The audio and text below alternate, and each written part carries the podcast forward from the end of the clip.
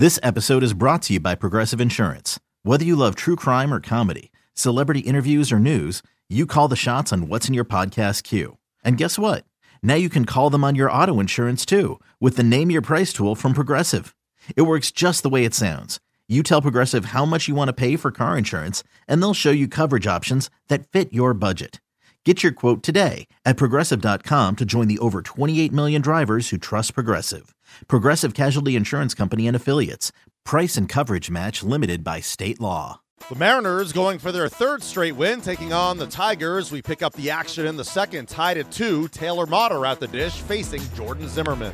Swinging a well-hit ball, deep to left field, down the line, and this one is gone. Goodbye, baseball. Taylor Motter with his seventh home run of the season unties this game. Mariners lead at three to two. Get ready for the hair flip. Pitch number nine to Gamble. Shot to center.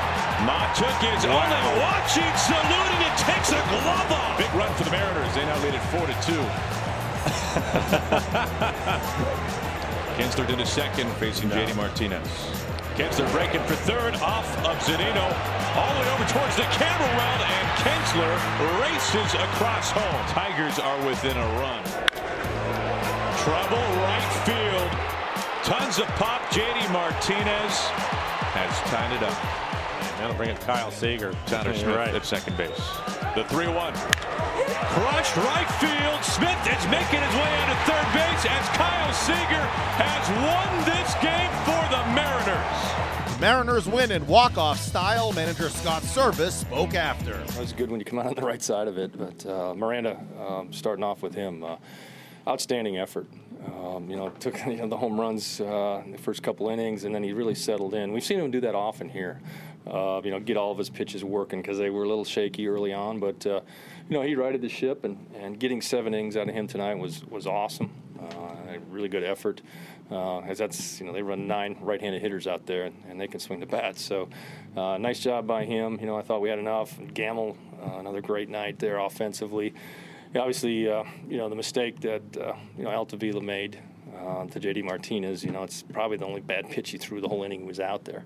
Um, you know, just up in the zone. Everything else was, was down. But, uh, you know, our guys responded. They hung in there, didn't get their heads down, kept fighting, and, uh, you know, put some good at-bats together at the end. And big hit by Siegs. You know, got in a good count uh, against, you know, a really good left-handed pitcher. And, you know, that was the pitch he needed to get on, and, and he didn't miss it. So, uh, nice win. Hopefully we can keep the momentum rolling.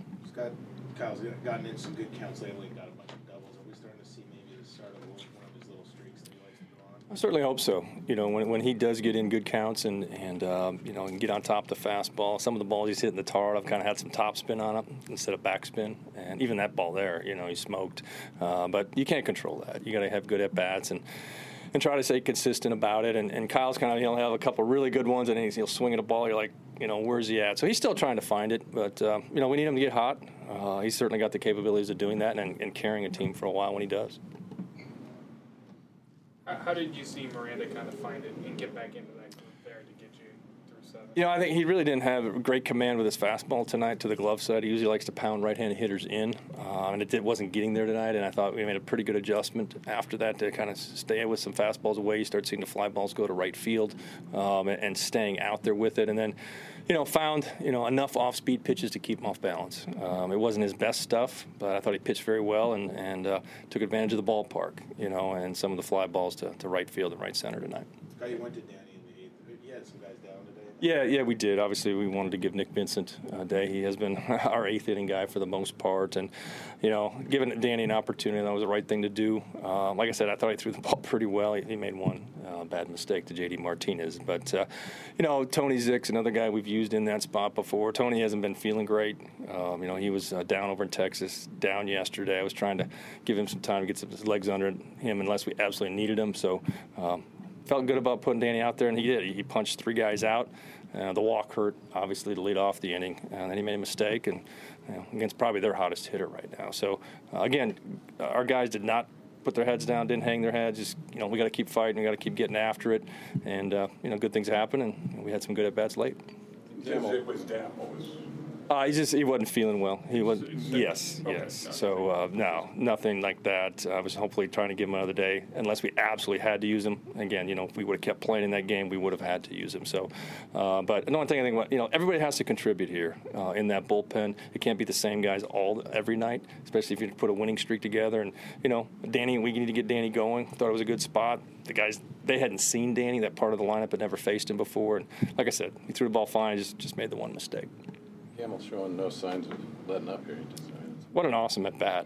You know, foul those pitches off, you know, balls all over the place, and then he gets one in a good spot and squares it up against a pretty good, you know, left-handed pitcher. So uh, can't say enough. You know, it's righty, it's lefty, using the whole parts of the field. And, you know, I'm saying he's got power, and he certainly showed it tonight. He smoked that ball. Kyle Seager, the hero with the walk-off hit. He talked to the media after. It's a, you know, great base run right there. Good at-bat by Nelly to get it started. You know, he gets in the scoring position.